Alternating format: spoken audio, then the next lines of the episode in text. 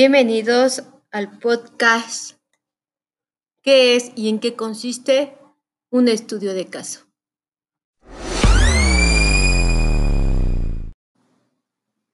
Tenemos estudios de caso de acuerdo a su modalidad. Uno de ellos es de acuerdo con su propósito.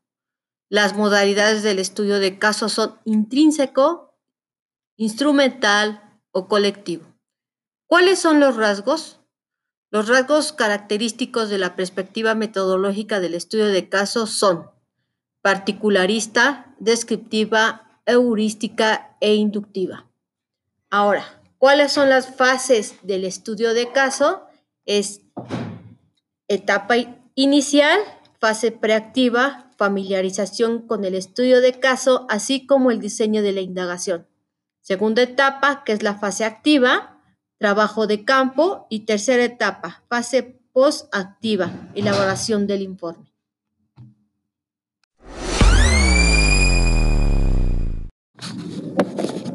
Un estudio cualitativo busca identificar y dar a conocer información sustantiva y cualitativa en profundidad. Este tipo de estudio se lleva a cabo por procedimientos abiertos para la recogida y análisis de datos el estudio de caso es justo un método de investigación que cubre estas condiciones, pues de forma general se basa en el razonamiento inductivo.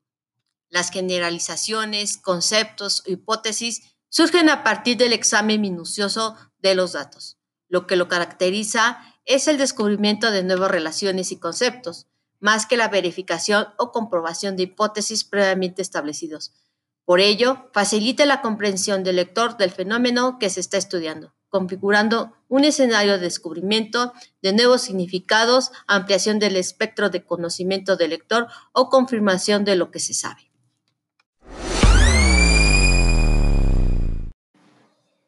Para concluir, diremos que el estudio de caso es una forma de acercamiento a fenómenos complejos de la realidad, susceptibles de tratarse como sistemas abiertos que interactúan en su entorno reconociendo el contexto y la interacción entre sus variables.